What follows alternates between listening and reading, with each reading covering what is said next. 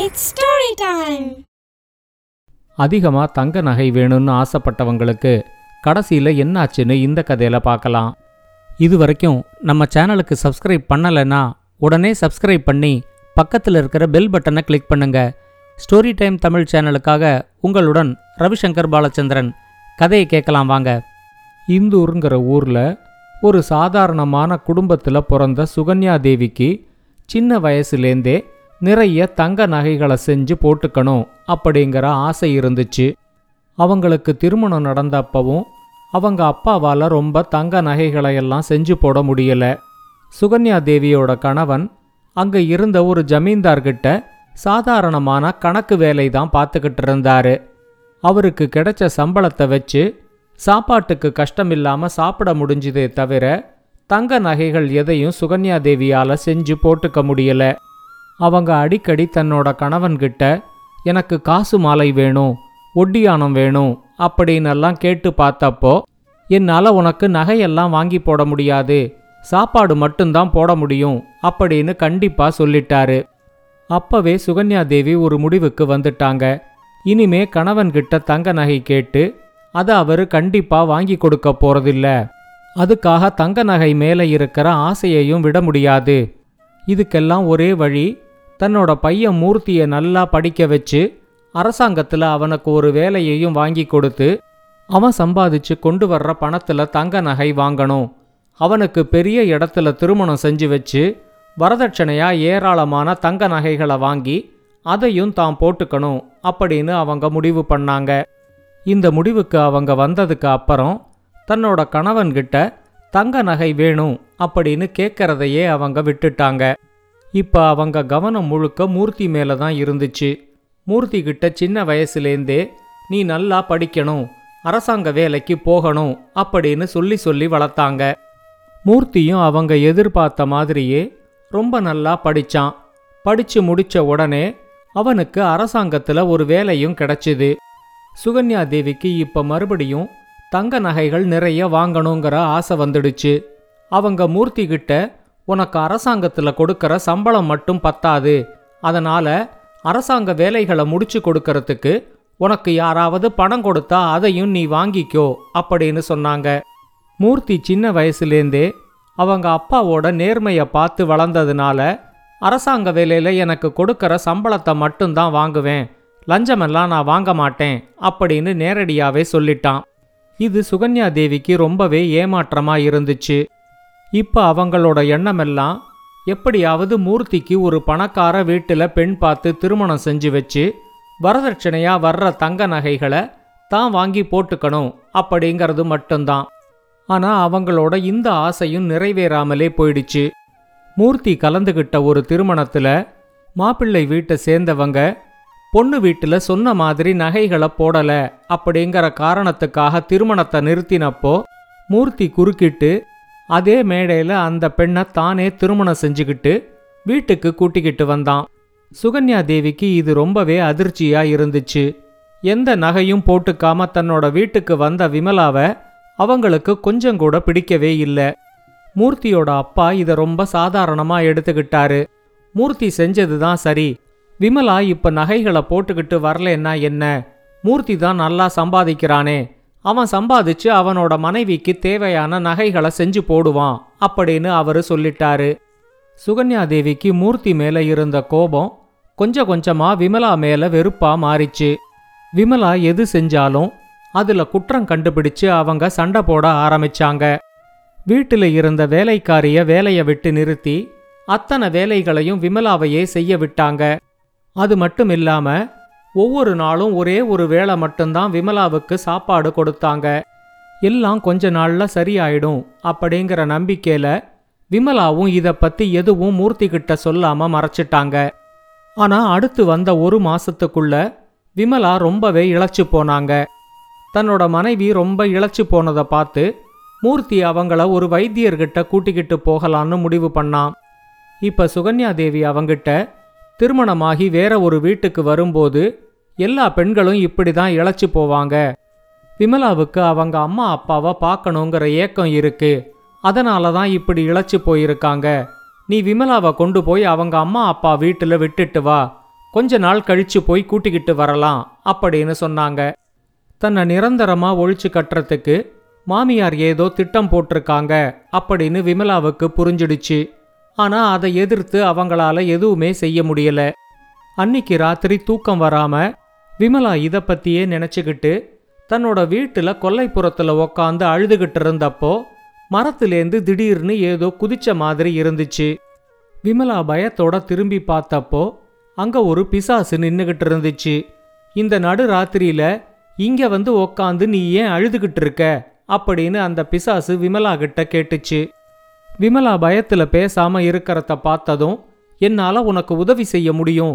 நீ உனக்கு என்ன பிரச்சனைங்கிறத மட்டும் என்கிட்ட சொல்லு அப்படின்னு அந்த பிசாசு மறுபடியும் கேட்டுச்சு. இப்ப விமலாவுக்கு கொஞ்சம் பயம் குறைஞ்சு அந்த பிசாசு கிட்ட தனக்கு நடந்த எல்லாத்தையும் சொன்னாங்க. பிசாசு இப்ப விமலா கிட்ட சொல்லிச்சு உங்கிட்டேந்து தங்கம் கிடைக்கும்னு தெரிஞ்சா உங்க மாமியார் உன்னை வீட்டை விட்டு அனுப்ப மாட்டாங்க.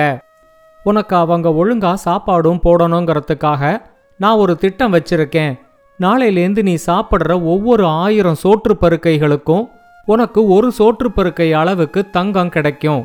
ஒவ்வொரு நாள் ராத்திரியும் நீ சாப்பாட்டு தட்டை கவிழ்த்து வச்சுட்டு மறுபடியும் திறந்து பார்த்தா அன்னைக்கு எவ்வளோ ஆயிரம் சோற்று பருக்கைகள் நீ சாப்பிட்ருக்கியோ அதுக்கு தகுந்த மாதிரி தங்க சோற்று பருக்கைகள் அங்கே இருக்கும்.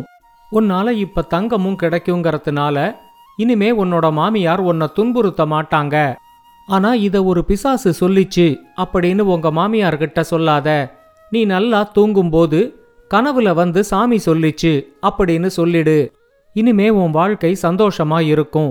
நிம்மதியா உள்ள போய் படுத்து தூங்கு அப்படின்னு சொல்லி அனுப்பி விட்டுச்சு.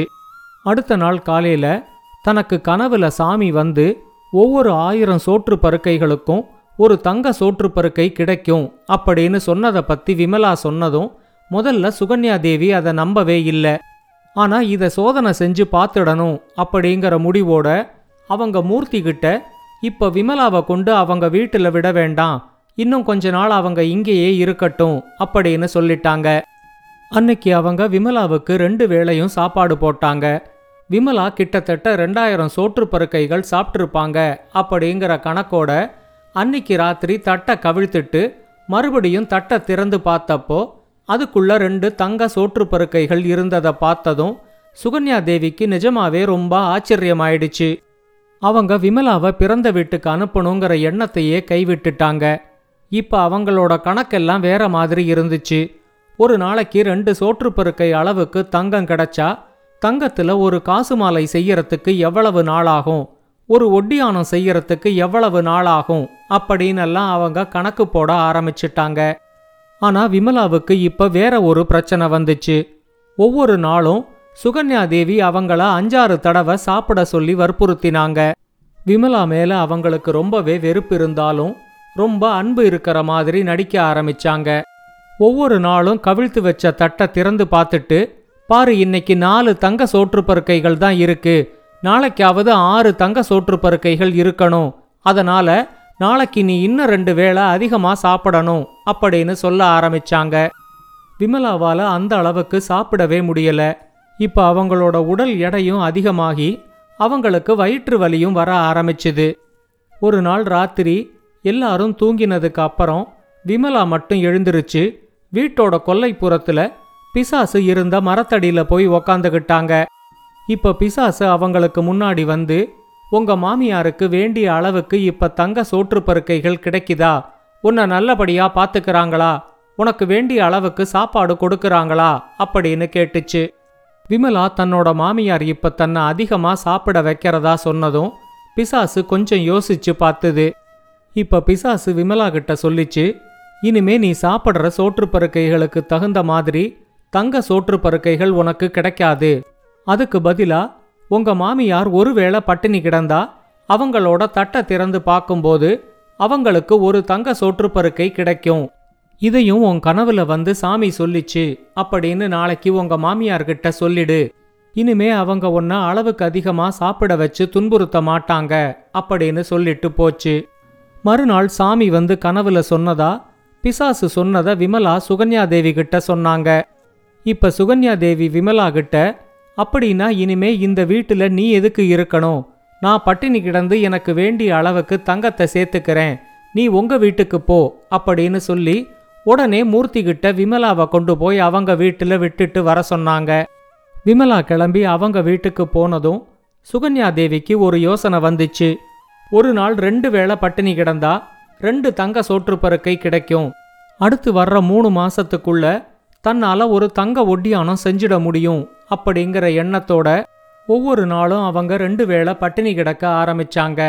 ஒரு நாளைக்கு ஒரு வேளை மட்டுமே சாப்பிட்டு மற்ற நேரமெல்லாம் பட்டினி கிடக்கும்போது தான் விமலாவுக்கு ஒரு நாளைக்கு ஒரு வேளை மட்டும் சாப்பாடு கொடுத்தப்போ அவங்களுக்கு எப்படி இருந்திருக்குங்கிறது சுகன்யா தேவிக்கு புரிஞ்சுது. ஆனால் நாலு நாளைக்கு மேலே சுகன்யா தேவியால் அப்படி பட்டினி கிடக்க முடியல. அஞ்சாவது நாள் அவங்க மூர்த்தி கிட்ட நீ உள்ளூர் வைத்தியர்கிட்ட போய் சாப்பாடு சாப்பிடாம வெறும் கஞ்சி மட்டும் குடிச்சுக்கிட்டு இருந்தா? அது பட்டினி கிடக்கிறது மாதிரி தானா? அப்படின்னு கேட்டு அவர் என்ன சொல்றாருங்கிறத தெரிஞ்சுக்கிட்டு வா அப்படின்னு சொல்லி அனுப்பினாங்க. மூர்த்தி இதை வைத்தியர்கிட்ட போய் கேட்டப்போ தண்ணி குடிக்கிறத தவிர வேற எதை சாப்பிட்டாலும் அது சாப்பாடு சாப்பிட்ற மாதிரி தான் அப்படின்னு அவர் சொல்லிட்டாரு. மூர்த்தி இதை தெரிஞ்சுக்கிட்டு வீட்டுக்கு வந்து சுகன்யா தேவி கிட்ட சொல்லலான்னு பார்த்தப்போ அவங்க நினைவிழந்து மயக்கமா கிடந்தாங்க. மூர்த்தி உடனே வைத்தியர் வீட்டுக்கு ஓடி போய் அவரை கையோட கூட்டிக்கிட்டு வீட்டுக்கு வந்தான்.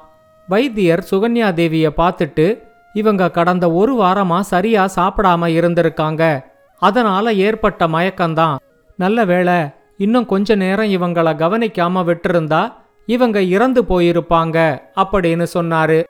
சுகன்யா தேவிக்கு இப்பதான் தன்னோட தவறு புரிஞ்சுது. உடனே அவங்க மூர்த்தி கிட்ட நீ உடனே விமலாவை இந்த வீட்டுக்கு கூட்டிக்கிட்டு வா. நான் விமலா கிட்ட மன்னிப்பு கேட்கணும் அப்படின்னு சொன்னாங்க. இப்ப அவங்களுக்கு தங்க நகை மேல இருந்த ஆசை மொத்தமா போயிடுச்சு. விமலா மறுபடியும் அந்த வீட்டுக்கு வந்ததும் சுகன்யா தேவி விமலா கிட்ட ஒரு சின்ன பைய கொடுத்து இதுல நீ சம்பாதிச்சு சேர்த்து வச்சதும் நான் சம்பாதிச்சு சேர்த்து வச்சதுமா சேர்த்து மொத்தமா இருநூறு தங்க சோற்று பருக்கைகள் இருக்கு. இதை வச்சு நீ ஏதாவது ஒரு நல்ல தங்க நகையை செஞ்சு போட்டுக்கோ. நமக்கு இது வரைக்கும் கிடைச்ச தங்கமே போதும். இனிமே தங்கம் வேண்டாம். நிம்மதியும் நல்ல உடல் நலமும் தான் வேணும் அப்படின்னு சொன்னாங்க. சுகன்யா தேவி திருந்தினதை நினைச்சு விமலாவுக்கும் ரொம்ப சந்தோஷமா இருந்துச்சு. இந்த கதையை பத்தின உங்களோட கருத்துக்களை ஸ்டோரி டைம் தமிழ் யூடியூப் சேனல்லையும் பாட்காஸ்ட்லையும் பின்னூட்டத்தில் கமெண்ட்ஸாக பதிவு பண்ணுங்க. இந்த கதை உங்களுக்கு பிடிச்சிருந்தா லைக் பண்ணுங்க கமெண்ட் பண்ணுங்க ஷேர் பண்ணுங்க. மறக்காம ஸ்டோரி டைம் தமிழ் சேனலை சப்ஸ்கிரைப் பண்ணுங்க. அப்படியே பக்கத்துல இருக்க அந்த பெல் ஐகானை கிளிக் பண்ணுங்க.